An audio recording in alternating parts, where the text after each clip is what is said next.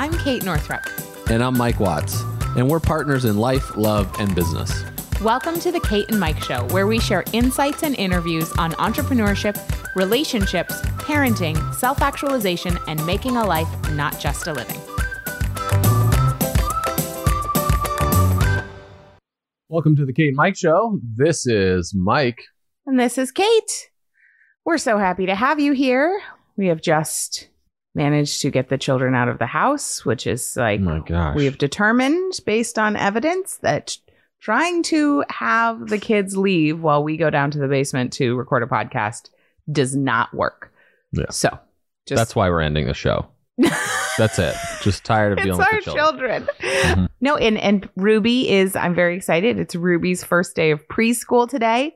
She's young. However, our neighbors ended up hiring the lady who was running or who was the preschool teacher at Ruby's old daycare as their nanny and she is running preschool for their 3-year-old. So they were like, "Do you guys want to go in on it on a curriculum with us and Ruby can just start preschool with Sophia?" And we were like, how sweet. So it's literally like four houses down, and she has her little backpack on and she's walking to preschool. It's so cute. She's really excited about it. She's cute. Anyway, She um, an orange. We had a massive meltdown because there was an orange in Penelope's lunchbox today. and she had said she didn't want she one, didn't want an orange. but it was hiding in there from yesterday. Anyway, and then I looked at Ruby and I and she Ruby go it's such a great like lesson of life where one person wants something and the other person doesn't. And I take the orange out of Penelope's lunchbox. Ruby looks directly at me as Penelope is just screaming and crying. And she goes, I'll have that. She t- I was like, How about I put it in your lunchbox and you can have a snack at school? She goes, mm. Okay, great. In your lunch bag. that's And I'm like. Oh my God. okay. So, All right. Well, today we are doing the Ask Us Anything episode. Yeah. Is there anything you'd like to share beforehand? Today, No, our I'm- episode with Zach Bush dro- drops, goes live. Yes, well, at the time of this recording, but when you listen to this episode, the Zach Bush episode will have already been out for a Yeah. week. hmm Yeah, no, just you know, it's the first day of September that we're recording this, and Happy birthday to Mike. Let's just say it's that. Mike's birthday on Friday. hmm September 4th. We've got some fun things planned. Publicly acknowledge, acknowledge myself. When you listen to this episode, his birthday will be over, Mm-hmm. and it will have been amazing. Yeah.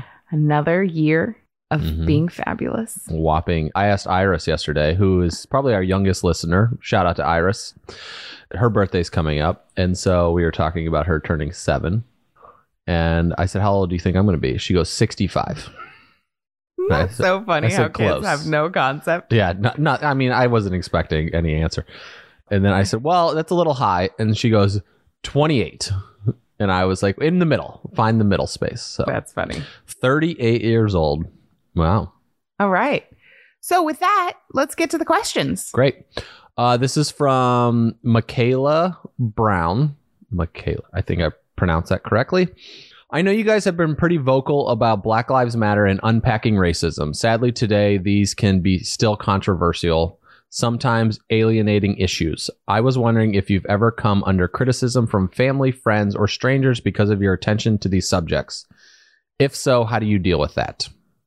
Uh, yes, we have. We have had a lot of email inbox responses basically saying, stay in your own lane and stop talking about race.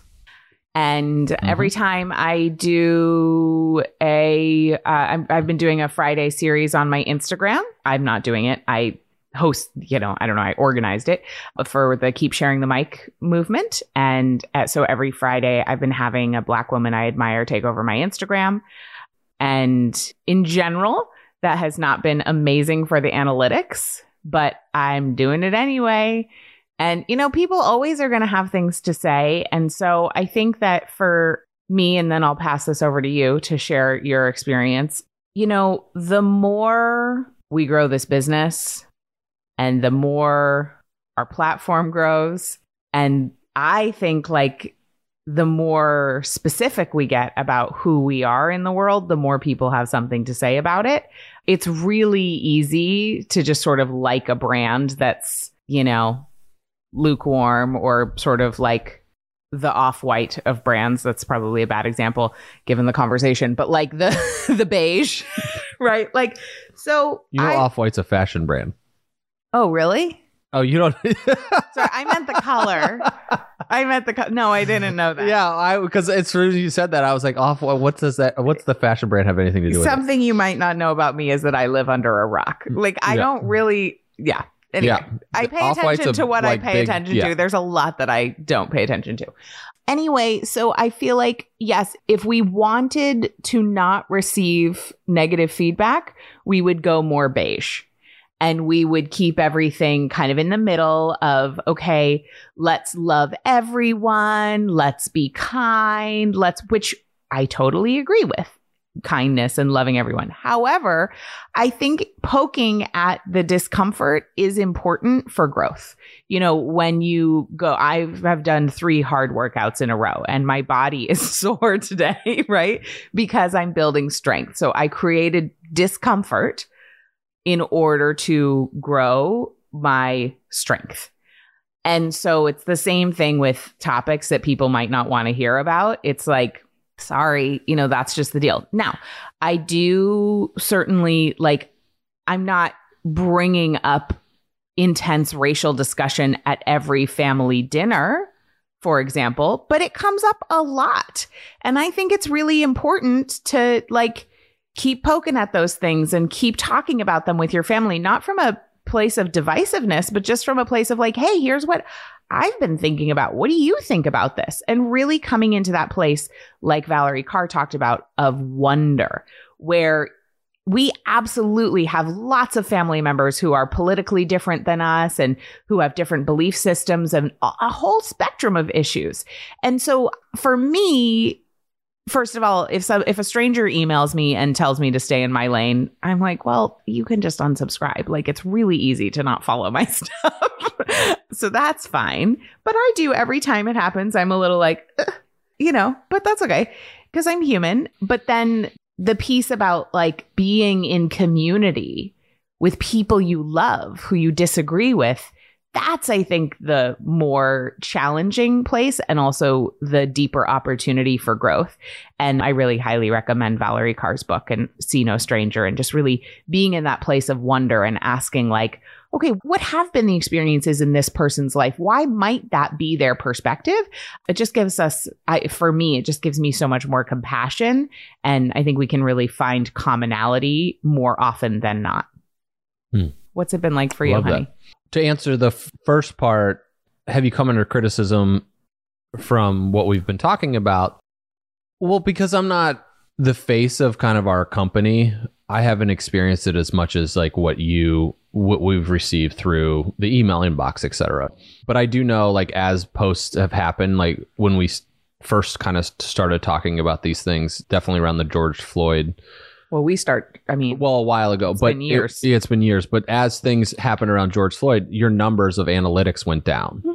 right so there were people that start and i've talked to other people in different worlds different activism worlds that they have experienced the same thing and it's because it it makes us we have to think about what we're experiencing it there's such a challenge that comes up to be like oh i have to do something or it just makes us a little uncomfortable and it's a good space to be. So, how do you deal with it for family and friends? I mean, we have like with family members, like they all come with their own preconceptions and their own journey, and they're all here, and it can get complicated with their own experiences, right? If they're younger, if they're older, what that looks like. I've noticed that people in our lives that are younger are way more fluid with they're just acknowledging like oh why what is wrong with you? You know they're like looking at us and be like get it together like basically like what is wrong with you? Like get you you know this is how the world is right? And with people that are older they are older and stuck in their ways and they've been taught or learned not taught but taught and learned this certain way for a long time. And so it takes it's a little bit longer to bring them around. But even i was on the phone with my mom one day and i just said what are you doing for anti-racism work and she was like what what you know it like it kind of caught her off guard and then we had a conversation about it and she's you know she's just things that she's experienced and we're having discussions about and i mean that's where it starts it's just like talking about what our experience has been and what we're learning and what we're reading about. And then there's some people that won't learn, but also it's like I think that's a beautiful space. Is like referring back to like Zach Bush's podcast is how do I show up for love for this person that might have a completely different view than me, and you know like what's their intention around it, and so how instead of getting very defensive about it. That definitely doesn't help. Like if somebody w- writes it and it's like, stay in your lane. Like, oh, I think you know. It's like writing and yelling back to them is not the answer. It's not the solution. Thank you so much for listening. Thank you so much for your feedback. I really do take it to heart. And also, I'm going to keep talking about what matters to me. Yeah. That's basically what I say. I also just want to shout out my sister, Anne, has been like an amazing partner in this work and in these discussions. She and I talk about, you know, our family lineage and intergenerational trauma and like all the things. Like, she's just so awesome and super on it with this. So, like, also sometimes there's pushback and also sometimes there's incredible healing Mm-hmm. and i think everyone in our family you know at least our immediate families have shown up for the conversation in a beautiful way Mhm. and i'm really i don't know i mean it's always like so such a odd topic to be like and i'm happy about that or but i'm just i'm grateful Yeah. i would say i'm grateful Okay, so thank you. A question came in from, we'll just address this. Abby Blythe had a question about how we celebrate birthdays. And I'll just, because my birthday's coming up, and we can just talk briefly about what we look like for each person's birthday.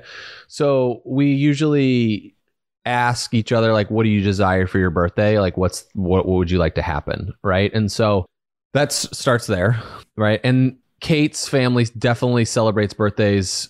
I would say Kate's mom and sister put it that immediate family structure celebrates birthday in a way that I never knew about previously, right? There's this big, it's really kind of, it's a grandiose type of an event.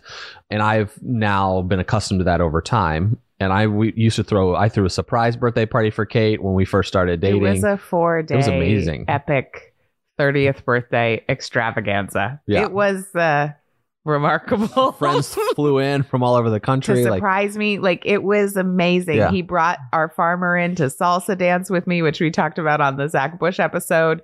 There was incredible food. Like it was ridiculous. There was spa. it I was mean, too much for you. I did have a little Yeah. trouble taking it in. I think I would be better at it now. Yeah, for sure you would. It was so joyful. It was a lot. It's, it's a great memory. It was a lot. I mean, it's true. But like for planning this birthday coming up, like Kate's basically said, you know, it's like what what type of things would you like? Like make a list, send me some items of like if you wanted to get gifts. We usually do gifts on birthdays and then with like around other holidays we kind of limit it to like a hundred dollars each or something like that. And we don't go I would say for Christmas stockings, which I'm all Yeah. about.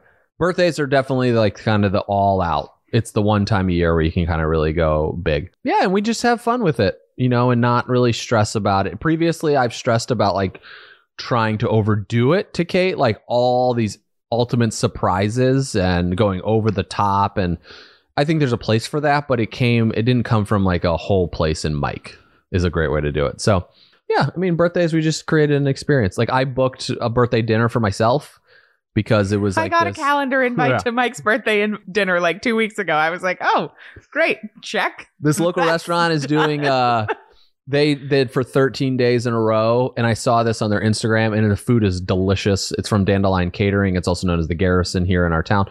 If you live in maine you can always check it out. But they did 13 nights of a single table down by the river and In a van. in a van. by The river. but it's just the chef they call it the chef's table and you're just there's so it's kate and i we're gonna eat solo dinner 10 courses like I, this is gonna be ridiculous I'm gonna need to wear my stretchy pants. Yeah, for sure. 10 courses and it's like just the two of us down by the river. So it's like celebration of my birthday, but it's also kind of a celebration to the ending of what we've been doing for the decade. It's pretty cool. Like it's kind of the cap of what like this experience that we've been through. I'm gonna cry. Yeah me too. Okay, next question. Thanks, Abby, for asking that question. Lori Burke. This is I adore your podcast, the do less method in the planner system, and I've found that living cyclically rather than line- linearly has changed my life. So thank you. Okay, the question is Would Kate please continue with the podcast or with a podcast? So there's a whole bunch, and then she just lists like all of these ideas that you could talk about. Oh, Could or would she do a solo show focused on solely on women's cycles, planning our lives around the phases of the moon, the menstrual cycle, like doing a series of podcasts teaching the do less method and how to use the planner? There, there's like this is idea generation like crazy. Can we use an episode about not just about business but about mothering and raising a family while going with the flow of your cycle? Is there a way to get a person who ovulates with the new moon to somehow switch her cycle to the full moon? Also, can Kate talk about mother daughter cycle dynamics? wow. I have a teenager in my house now, and our cycles are nearly in sync. Is there any wisdom I can share with my daughter? Advice Oh, that's um, beautiful. you would give to moms' daughters who are in their cycle? So I would definitely check out the work of Badass Girls. It's an amazing company started by my friend Eliza. So go check out Badass Girls for your girl to learn about the wisdom of her cycle. So that's one thing. Mothering and daughtering is also a beautiful it's um, badass or girls- it's badassgirls.me. Dot me. Yeah. Also, Mothering and Daughtering is a company that Eliza founded with her mother, Sil Reynolds, who is also amazing. And so, if you're wanting sort of your more work as a mother, you can check out. So, Mothering and Daughtering for you as a mother, badassgirls.me for your daughter. And Lori, I will not say one way or another what my plans are, but I'm going to file those ideas away and keep it in mind. Thank you so much. Okay. This is from Sarah Cleghorn. Mm-hmm. This is like everybody gets to listen to Mike try to pronounce things. You've had some incredible guests on your show. Any tips on how to pitch and then prepare for a rich convo? What a great question. Okay. So for our Origin Empresses, we just did an entire month on this topic. So August was all about how to leverage media and publicity to get your word out there, get your mission out there, and get more eyeballs on your stuff. How to pitch, how to prepare, all of that. We talked with Selena Soo. It was amazing. I did a how to lesson. There's lots of great stuff there. So if you're not an Origin Empress, you can get on the wait list over at origincollective.com. We are opening the doors again for a brief time in October, which will be the final time you can join in 2020. And you would have access to that full month. When you join Origin, you get access to our full library of content from previous months, and then you get all the new months as well. However, I will tell you, I will actually answer your question, but I just want to tell you where you could learn more. So many of the guests that we have had on our show are people we know. So over the past four years, many of them have been people that we already knew ahead of time or that we met through traveling, conversation, friends of Mhm. friends, conferences, speaking gigs, being on their podcast, you know, an intro. So it's not been hugely often that we've gone widely outside of our own circles to pitch and invite people. So I just want to be really honest that like we may not be the world's leading experts mm-hmm. at that because there was always like a pretty warm connection to begin with. I think the exception to that was Zach Bush. I definitely pitched him. Here's what I learned about pitching from my dear friend Noah Levy, who, It- oh, yes. I would also say because of the way you rolled out Do Less, you did a lot of pitching as well for certain people. A ton. Yeah. And so I also did in Origin two back to back months how to get your book written and then how to get your book out into the world. And I did a whole rundown on how to pitch. I put in a sample pitch for pitching myself on other people's podcasts. But this is more, I think, for pitching Yep. people to be on your Correct. podcast. So my advice, and I learned this from my friend Noah, is to really make it about how can it serve them. So oftentimes I will get invited to be on other people's podcasts, and the invitation is very them focused. So it's like, I love your work. I want to share you with my audience. My audience would love it because of this. This is what I want. It's rare that somebody focuses their pitch on how it can support me and my mission. Now, I get it. And like, I often say yes to those pitches anyway. I'm not bad mouthing anybody. It's cool. I get how it works. However, if you want to stand out, I would genuinely talk about what it is that you love about this person's work and how it's changed your life. One sentence. Don't blow smoke up their skirt. Just one true sentence about the way their work has changed your life. The more specific you can get, the better. Because as somebody who puts their heart and soul into creating content that ideally is going to change people's lives, literally, there is no amount of money that I could earn that would replace how good it feels to know that it's worth it for somebody. And like when I get an email that says a genuine, like, I don't know. I can't think, you know, I'm having trouble thinking of an example right now, but like just something that's so true about it's just so beautiful. Okay. That would be step one. Step two would be talk about your audience and how your audience and your community connects with what it appears to be as this person's mission. Right. So if somebody was like, I have an audience of 200,000 entrepreneurial women who are stuck in the cycle of overwork and I would love to put your voice in front of them. And you can talk about your wisdom and also mention your planner. I would be like, okay, great. Like, that's so specific. That's exactly what I want. Right. And then just make it easy for them to. I don't love it when people just put the booking link right in the, they're like, and great. And so here's the link to book. It's like a little presumptuous. Do what you want. I find it presumptuous. I also feel like it's making me do the work. So that's like a whole Mhm. other thing, but Yep. I just I don't love that. So anyway, that's what I would say. Those that's my advice. And then how to prepare for a rich conversation, know the person's work. It drives me bananas when somebody pitches me for their podcast, then I say yes, and then they respond back and are like, "Great. Can you send along 8 questions that you'd like me to ask you?" And I'm like, Oh, really? So you want me to do the interview for you? So you want me to show up and answer all the questions and also do all the prep work for you? Uh, no, ma'am. so now when I get those questions, instead of being irritated about it and doing it, I just respond back and say, I prefer to answer questions that the interviewer would like to ask me. It's good. Yeah. So prepare by reading the person's book or listening to their podcast or being in their programs. I mean, the best interviews that I've been interviewed on are from people who actually genuinely are like into the thing, into the stuff. They've clearly read the book, they've clearly engaged with the stuff. It's so fun.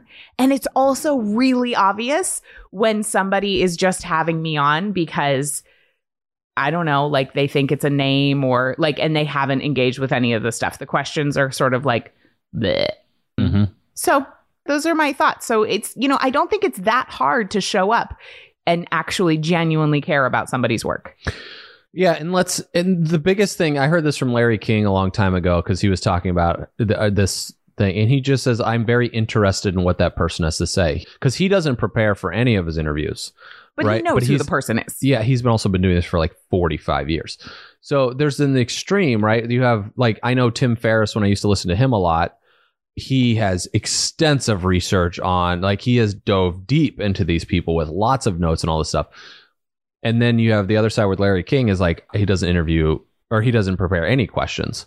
So I think you have to find what your comfort zone is when you are coming to conversations is like what do you actually need to be fully prepared? And then also like you're just listening. You're shutting up, you're letting the person talk and you're just listening. And then your questions cuz if we come to an interview with like it's tough because we did this with Zach Bush. We had questions prepared and we've done it a couple times and it's challenging because you want to ask these questions but you don't want to deviate from the conversation. Right. Because sometimes it feels really out of left Yes. field. Yes. If like I'm talking about blueberries and then Kate looks at me and says, "All right, tell me about the carpet that was just installed." You know, and it's just like where did that, you know, it's it's like you can do that, but it has to be like the flow has to be right. And so you just have to I think that's the biggest thing with conversations. Yeah, and I also want to say, having been interviewed for you know smaller podcasts and larger podcasts, just because somebody has a big platform does not mean they're a good interviewer. Right. And some of my most favorite experiences being interviewed have been with people who have a smaller audience but are so committed and so present. And so I just want to say like no matter who you are, you get to play. Mhm. And just like, you know, it may take a while to get some of the guests that you want on. And that's okay. Yep. You know, I just, yeah, there's so much more I could say about that. Great but avenue. I mean, is honestly is like Instagram to do that right now, like in the DMs, because like there's yeah. a lot of the people. other thing I do when I'm pitching guests who, like, when I pitch Zach Bush, I get very just like, it's it's a it's pretty masculine approach. I say we'd love to have you on our podcast. We get this many downloads per episode. We have an email list of this many. My social media is this many. We'd love to spread your word to that many people. Yes. So at this particular point in my career, I can do that. I'm very straightforward about it because I'm like, this, This is, is a good venue to reach Mhm. a lot of people. And that works at this particular point. That was not the case at the beginning. All right, cool. Thank you so much, Sarah, for the question. Randy says, Randy Munez, Munez, Munoz, Munez, maybe? Yeah, I don't know yeah. if there's an N. What would you want in a virtual teacher? A virtual teacher f- in what context? I just said that's the, her question. So I could just say what I would like in a virtual. I don't know if it's for our kids. Without much context, it's a tricky to answer it's- this question, but we'll take a shot at it. No, I just like well, think about like an online course like that. To me, I consider I'm like a virtual it in the context of an online course. Yeah. Some, you know, it's like I think about Amy Porterfield delivering her online content, and it's phenomenal. And what I want in an online teacher is Amy Amy Porterfield. Porterfield. she's very detailed. She explains what needs to happen. She's very neutral in her like approach to everything. Like She it's has a great Amy's to personality. to. Yeah, it's a great. And then I know she does production. Like there's a lot of production that goes into hers. You don't necessarily need great production. A video that's not blurry is great. You know, it's just like having a clear Don't video. have laundry in the background. Yeah, and a clear audio is great. You know, like that's it. I mean, that's what I'll say about a virtual teacher. Somebody who takes the information that is available for free on the internet and aggregates it in a way that is user friendly and boils down what's out there into a step by step process so it saves you time. That to me is a great virtual teacher and someone where it's obvious that they really care and that they actually have expertise in the area that they're teaching. Mhm. There's a lot of terrible digital courses out there. Yeah. And that is why I will just say we are promoting Amy Porterfield's Digital Course Academy because of this very question. What do you want in a virtual teacher? And she teaches you how to be a brilliant virtual teacher. So if you want to learn more about that Digital Course Academy, you can go to katenorthup.com forward slash DCA. That promo was totally not planned. Yeah. Thanks, Randy. Next is Sheila. Botelo. Yeah, Batalo. Yes. That's right. You're not even looking at the sheet. Do you know, huh? Well, I know our people. Well, I do. I just don't know how to say their names. Yeah. It's okay, honey. I know. It's not. It's so sad. I was like hanging out with three people that like write movie scripts yesterday, and they're all talking about words, and I'm like, I don't know what's the. I know, but also I just want to say, like, to celebrate you, you're setting up warehousing in our basement so that we can have this incredible Yeah, streamlined, systemized approach. You know, I would maybe get one planner in one box, and that would be the end of that. Would it wouldn't even end up in the mail I know. if that were up to me. I know. What has been your greatest parenting victory as a team this year, or what is your schooling setup, and or what is your schooling setup for Penelope this year? Well, Penelope's easy. She there's a little school that's close to us that she went to starting last year. It's a pre K. It's a pre-K, and so she's going to that again. So she's in there five days a week. Yeah, she's a September 15th birthday. The cutoff to start kindergarten is October 15th. You have to be five by October 15th. So, because she's only one month before the cutoff, we were on the fence about whether she was going to start kindergarten this year anyway. And obviously, with the state of the world, we were like, yeah, this isn't the year. No, Also, we talked extensively, I talked extensively about the vaccine issue in Maine. So we have a whole bunch of decisions Yeah. to make. Anywho, so she goes to this sweet little, it's a pre K that we can literally walk to. It's in a historical home. yeah, it's cute. It's really adorable. So that's Penelope. I already told you about Ruby at the beginning of the episode. And then Ruby is also home during the day with our au pair, Amanda, who is the angel of our life Mhm. During the day when she's not going to preschool, which is only an hour a day, four days a week. So that's that. Biggest parenting victory. Yeah. I'm pretty psyched about the fact that Ruby doesn't wear diapers anymore during the day. Like that feels like a big parenting victory to me.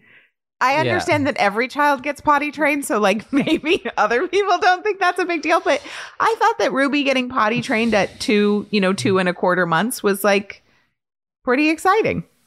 Yeah. Yeah, Ruby, I mean, it's not like we we didn't do anything. She did it all. Yeah, mostly. We just got her a toilet. we like moved it along a little yeah. bit. Yeah, we just we did a few days without diapers. once to she see what started showing interest, we were like, "Great, you're yeah." I mean, I'm sure still- we can come up with something better than potty training. Well, I just think like this year, this year. well, Amanda showed up. That's not really a parenting. Vic- well, I guess it is. It a is a parenting. parenting victory. Our au pair arrived. Let's see what I think. Just the beginning of the shutdown here and back in March and April is how you. It's because it was really stressful those first couple of weeks of like what is happening right now. You know, we talked about our experience on here, but I think just really once we kind of got over the anxiety of what was taking place and we are like okay this is our life and it, we created a structure that actually worked for us in a way that we didn't think before that we it's something we wanted to do. And that was true. like with the daycare shut down and school shut down and immediately one thing that we do not mess around with in our family like it is kate and i i would say is we are quick responders to take action on things. There was some stuff going on at our school where ruby used to go and we're like we're out. We're like we're not dealing with this. And i've actually done that now recently with other things that i've been going to. It's like if it does not feel good at this moment in time i do we do not waste our time with it. It's like we are out we are we make quick It's rare that things like that get better. yes. I just like I mean, if you really think about something that's gone downhill in your life, you could probably think back to maybe a year before, months before, where you're like, this is going downhill. And then it's that moment where we chose, it's like you either listen to yourself in that moment or you don't. And when we don't is when we like resent it down the line or something like that, or it could become harder or more challenging. So that was, I would say back in early March and April, just like how we reframe like family life at that time. I think we did a You're really right. good job because you had to go to the office to work a lot with that. I was home with the kids. And then we, luckily, I had an office outside. Like you were still working the house. And just how, be- when Amanda, when we got the notice, notification that Amanda was flying in from Brazil, we like rebuilt our house around like what this new life looks like in a way. We had to mm-hmm. move furniture around and just integrating a new person into our family is pretty cool. Yeah. And I will say, like, for, you know, that time in March, April, and May when we didn't have any childcare, and I really moved through an initial freak out and then really moved into acceptance and actually joy around being with our kids so much more. And I moved mm-hmm. through this block that I had around it. And I don't know what that block was about, but it was a huge parenting triumph because now I'm just like, oh, like I just, my capacity for being present as a mother has expanded because of the shutdown.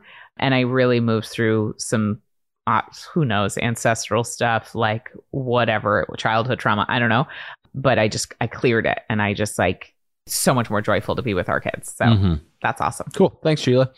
Uh, Amy Shields. This is from Amy Shields. Why are you not talking about medical freedom any longer in your social media platforms? I started following you on Facebook when you were speaking out about medical choice before uh, the Maine vote. And since then, you haven't mentioned it. Also, I was really hoping that when you had Glennon on your podcast, you would ask her about it since she supports so many politicians that are for vaccine mandates. Why didn't you ask her about this? This is a very important topic for mothers and parents. This is a great question. In the current climate where we are having so much information going on about this quote unquote new virus and everything, I just, the reason I spoke out about medical freedom in February, Mhm. and P.S., I absolutely, Mike and I are pro immunity Oh, yeah. we stand for the choice for what goes into our own bodies and our children's bodies. So, just to be super clear, we are on the side of medical freedom. That being said, it is not the primary issue of our podcast nor of my platform.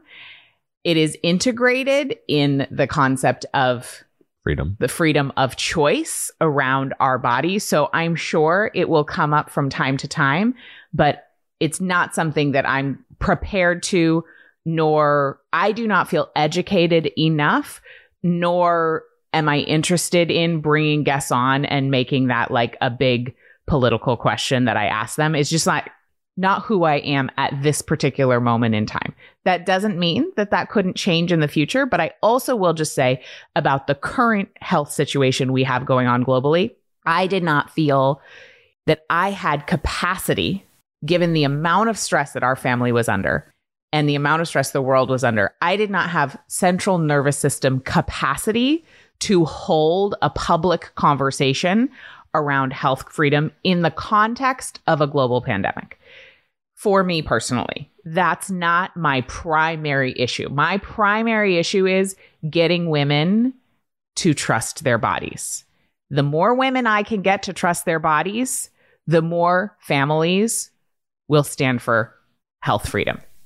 But I'm not going at it from the direct route of like making health freedom my primary thing. I'm going at it from the perspective of, and P.S., there's a lot of reasons I want women to live in their bodies and trust their bodies. Medical freedom just happens to be like one of a bajillion bullet points, right? So if you're listening and you're like not about medical freedom, you can still play. Like we can play together, you know? Like I just really want to say, though I am all about shaking up the status quo, at the end of the day, there's a bigger story here than health freedom. Mhm. And the bigger story is ownership of our bodies and sovereignty over our bodies and trusting our bodies and living in our bodies. So for me, that's the bigger story. It becomes an umbrella that a lot of things fall under. So that's what I have to say on that. Yeah, I mean, I and sh- certainly, if it actually comes to pass that a vaccine comes available for coronavirus and then it is becoming mandated, I will likely speak up publicly about that again. mhm. At this point, that's not happening. And so I'm not going to create a whole bunch of hullabaloo about conjecture because to me, it's not a good use of my time and energy. agreed with that. Yeah, that's good. In Maine was also when we spoke about it in Maine, like it was It was home. urgent. It was our it was affecting our families here. It's affecting thousands and thousands of family in Maine. It was happening right now. You know, and it already happened. So, and I think with Glennon and with when you have podcast when you have guests on your podcast, like the purpose for inviting Glennon was to really talk about her book. And frankly, Not like to challenge her political views. yeah, and I don't even know. Like it's you brought this up. I'm actually curious. You know, I was just like, oh, okay. You know, it just popped in my head because I didn't even know about these things. And like when we have guests on our podcast, we don't know everything about their lives. You know, like it's we know a small sliver, especially like if we're reading their books, like we're in there in that space. So And to me, Glennon's on the team of trusting Yes. your body. a hundred percent. And you know how that shakes out for different people is how that shakes out for different people. Because just like what Zach Bush talked about on their episode, he was all pharmaceutical as a doctor. He was in that system and he was supporting that system.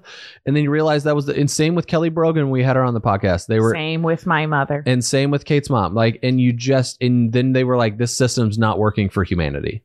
Right. And so people are on their own journey with it. And we just support them on their journey where they're at.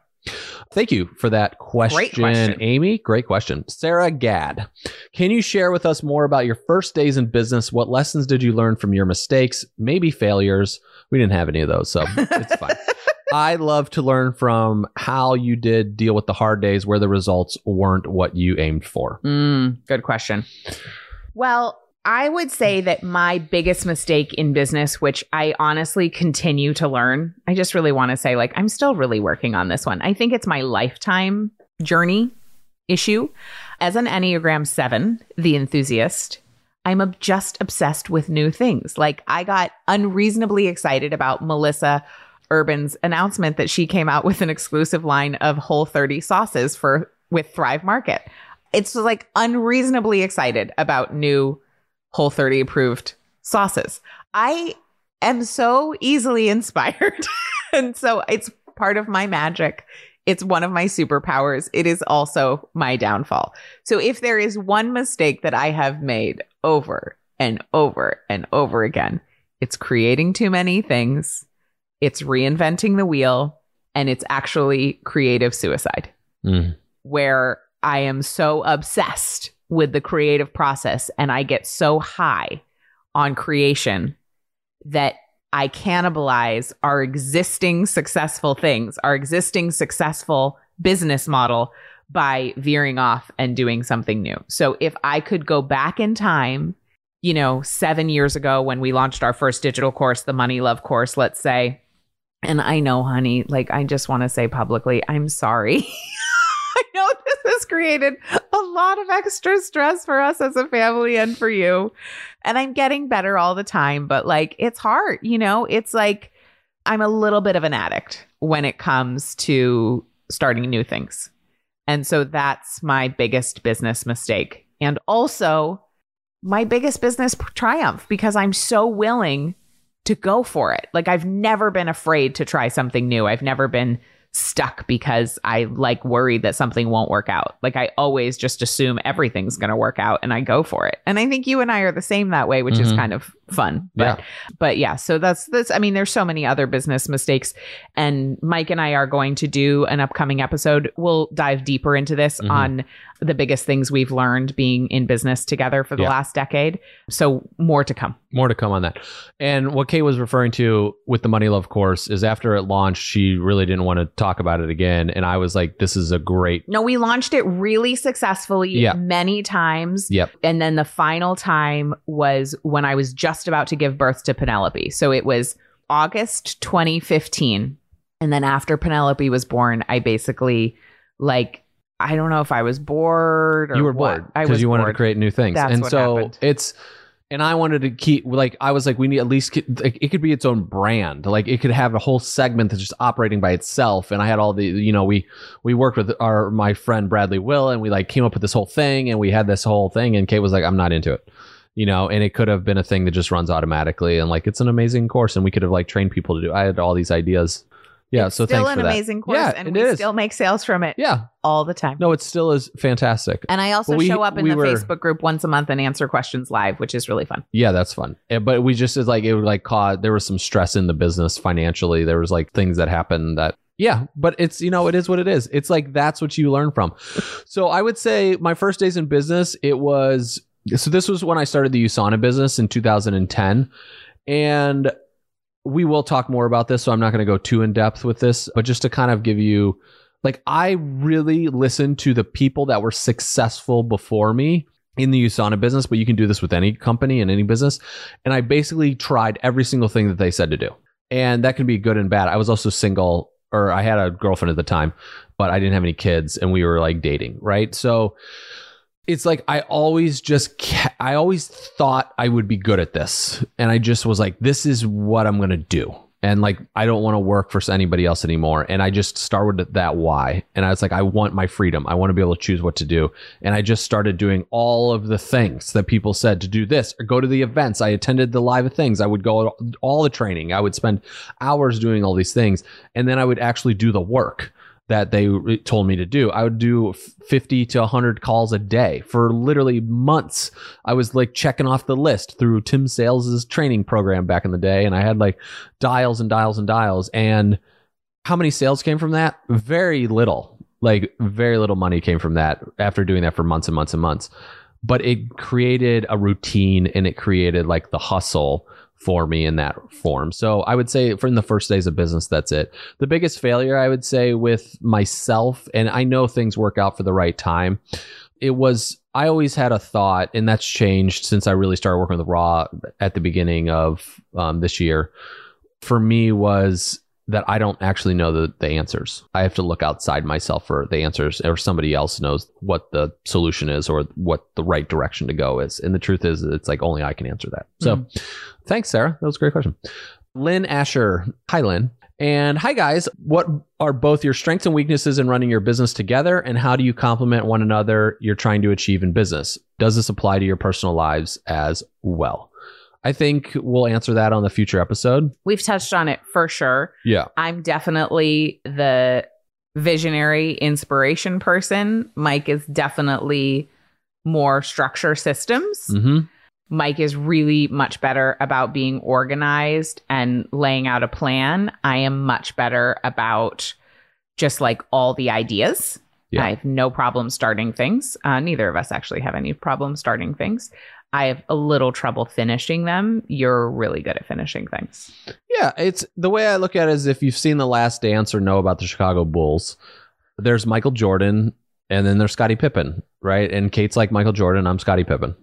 That's how that sums it up. Every if people know what I'm talking about, they get it. Hilariously, this means nothing, nothing to to you. but Michael Jordan's like the visionary. He's the one that he's the he's the best player on the team and he like helps the team get better. And Scottie Pippen was kind of like the backbone to Michael Jordan to be there the support.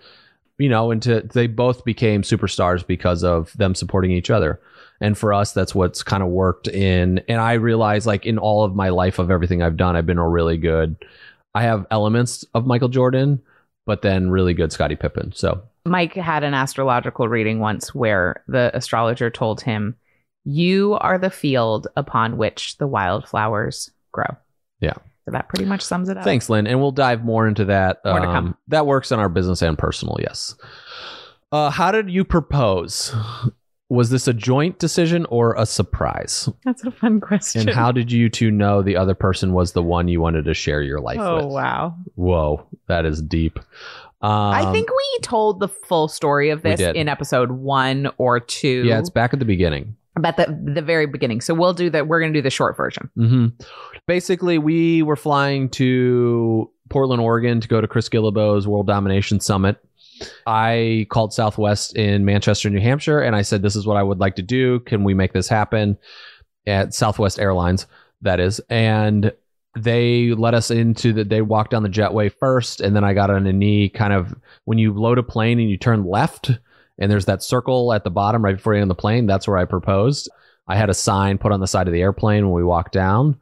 That said, "Will you marry me?" Will you marry me? And it was photoshopped by our friend Scotty. It was two interlocking hearts with our faces in each Mhm. one. Yeah, We which is framed framed in in, our basement. then we had in Southwest, they get there's a spot with only two seats. It's like in the exit row, so we sat there the whole time, and the whole plane got champagne and stuff to celebrate. And they Um, announced it over the loudspeaker. So it was like a party for it was really fun. It was cool.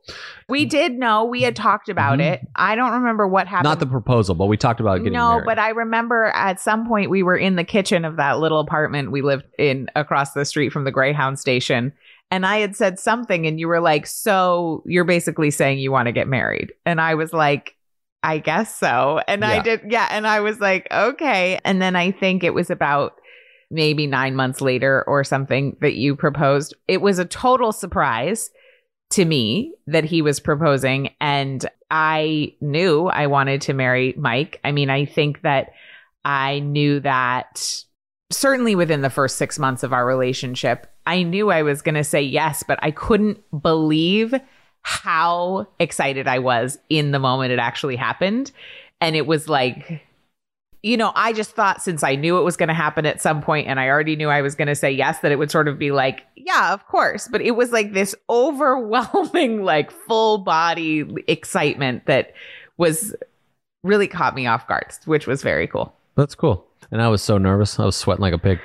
I like I went to yeah yeah yeah. I went to the airport in a t-shirt brought a separate shirt went to the bathroom changed because I you know this happens sometimes like when I know and when it's really hot out I bring two shirts because I might sweat through one and like I went to oh this is Maritza Oh, Maritza. Maritza yeah sorry I forgot Hi. to say who asked this question yeah but I like changed in the airport and then it kind of something was definitely happening when the person working at Southwest was taking us down the jetway Meanwhile, Just I the just two of had us. no idea. before anyone else boarded the plane. Like it was just the two of us. I just Mike has a tendency to like call ahead and like get special stuff. So I just sort of assumed I don't know. had to go first. Like I just was like, oh, he called ahead to get a special thing. I have no idea. Yeah, and then to answer your question about how did you know the two other person was the one you wanted to share your life with, I just there was something different. It's kind of weird to like think back to be like, is this the per? You know, it's like.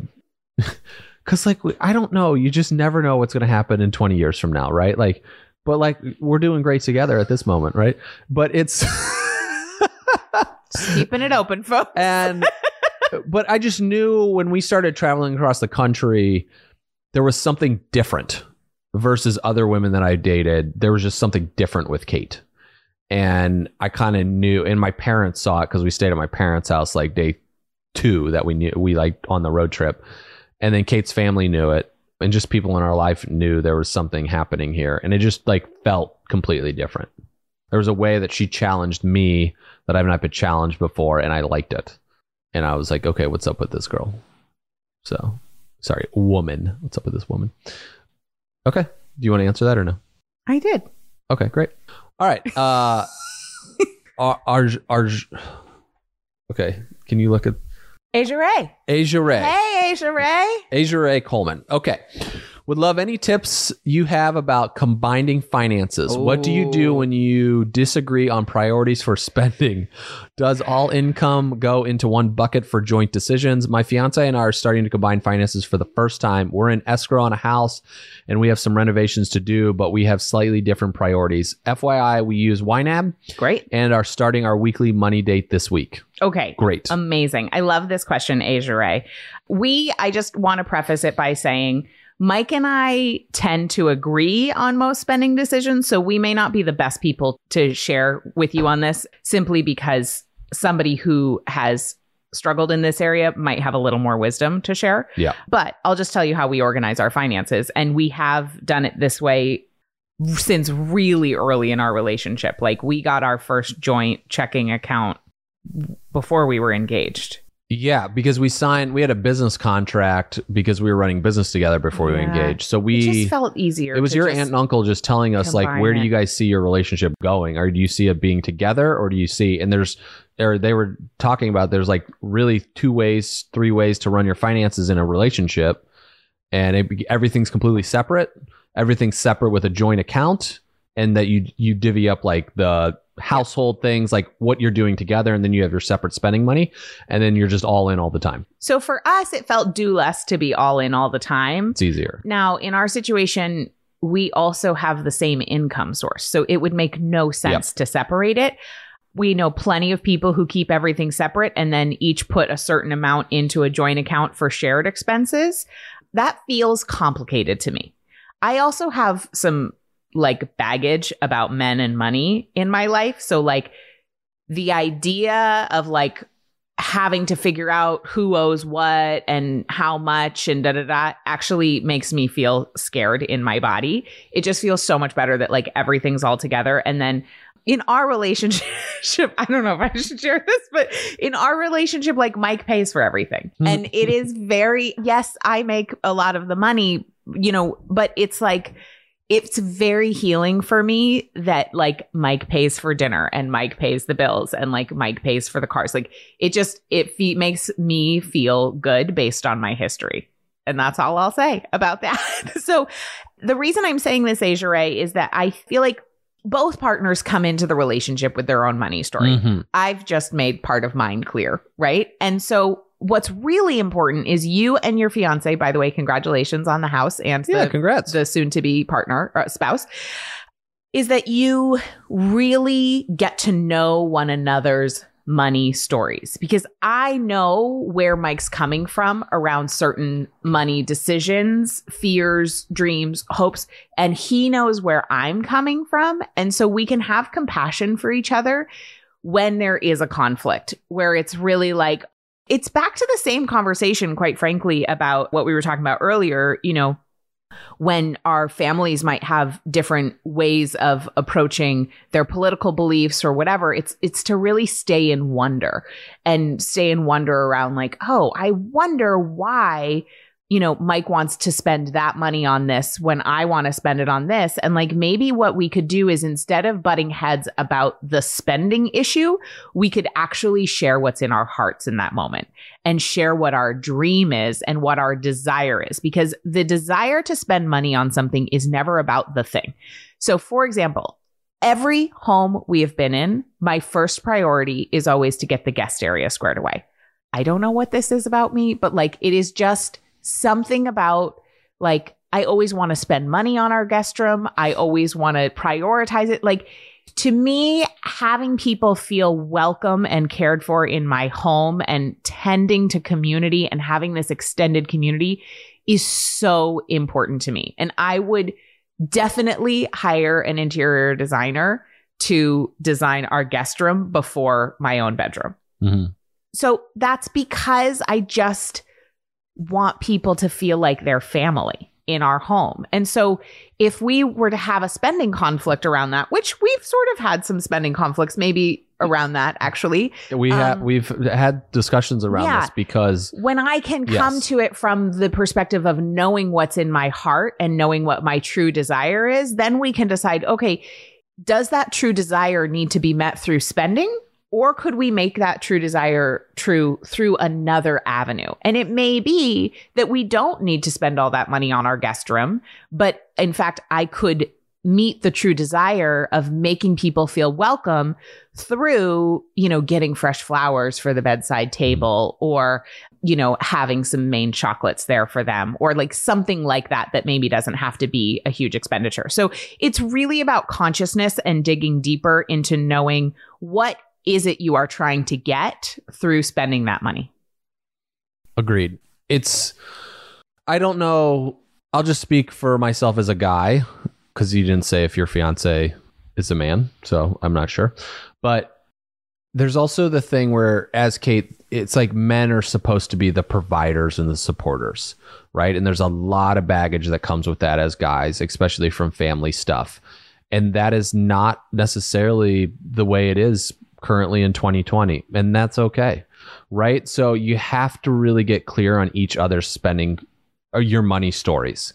And for Kate and I, that was us really, and that took a little bit. That took a couple years to really dive deep. I mean, it's not like we do have mo- weekly money meetings, and that's a great place to start. And it happens every Friday, or we, if we can't do it Friday morning, we definitely schedule it when it's going to be happening.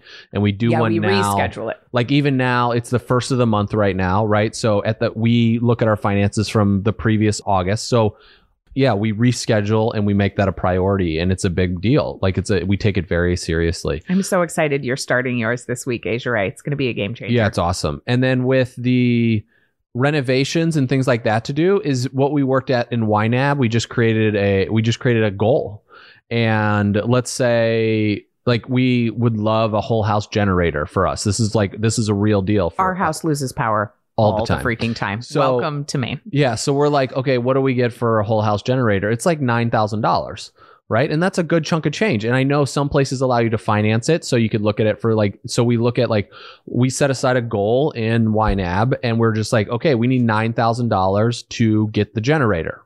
It's not sexy. We're not going on some like romantic vacation. We're putting a generator in in case their house loses power, right? Like It's sexy to not be cold in February. Yeah. I'll tell you that. and when we had to spend three days at a hotel like a couple years ago.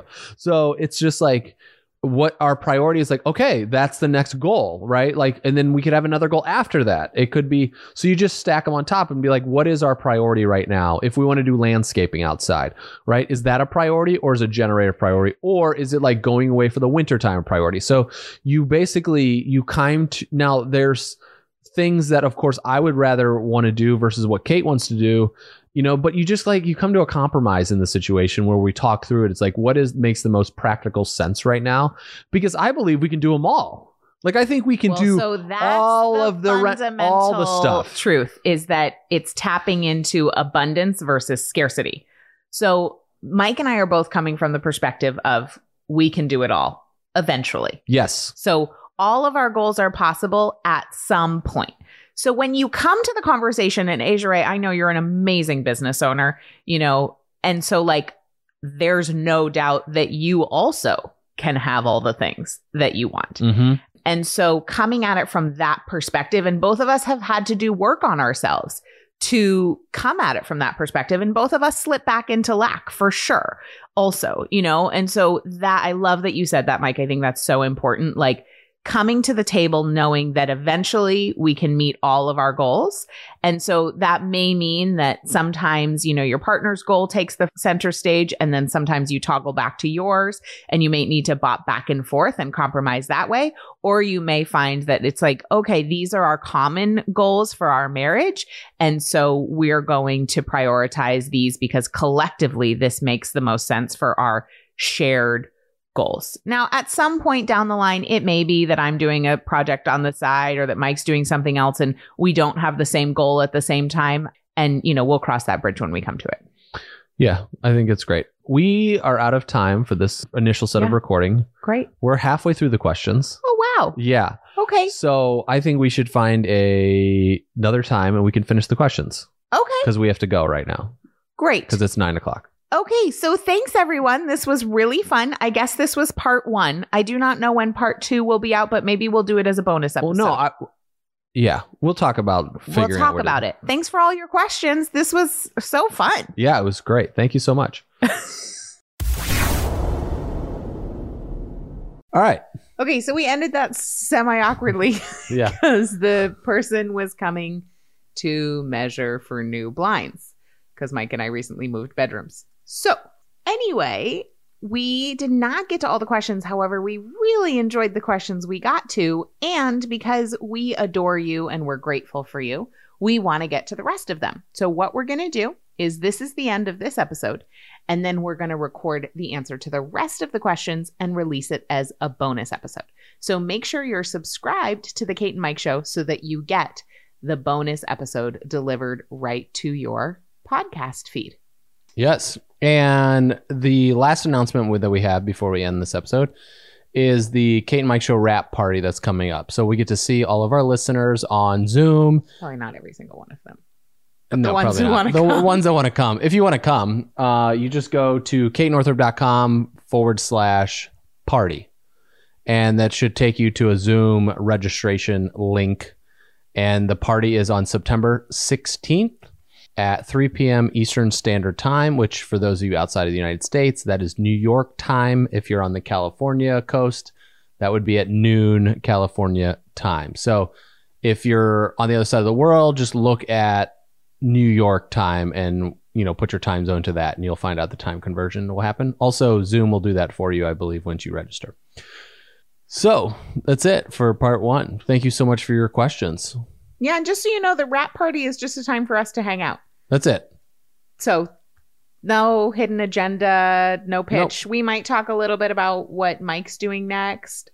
We can certainly, you know, just hang out and chat and whatever you want to know Yep. about. We'd love to know about you and, you know, whatever, what makes you tick. So Mhm. it's really just a hangout time. Obviously, there will be a little structure and we're not going to all just like stare at each other on Zoom. I promise we'll be good facilitators. Yes. Um, but we just wanted to connect with you. So go to katenorthrup.com forward slash party and get yourself registered. It's totally free. And uh, we'll see you then. What if you knew beyond a shadow of a doubt that you were doing the right thing at the right time in your business? For 28 days, I'm hosting a free experience called Right Thing, Right Time. And during it, you will do a simple, incredible data tracking practice that is going to help you align your business and your productivity and workflow with the innate intelligence of your body and nature to get into peak flow so you can kick indecision to the curb, work less, and get better results. You can learn all about it and join us over at katenorthrup.com forward slash RTRT. Again, it's a 28 day free experience called Right Thing, Right Time. And you can join us at katenorthrup.com forward slash RTRT.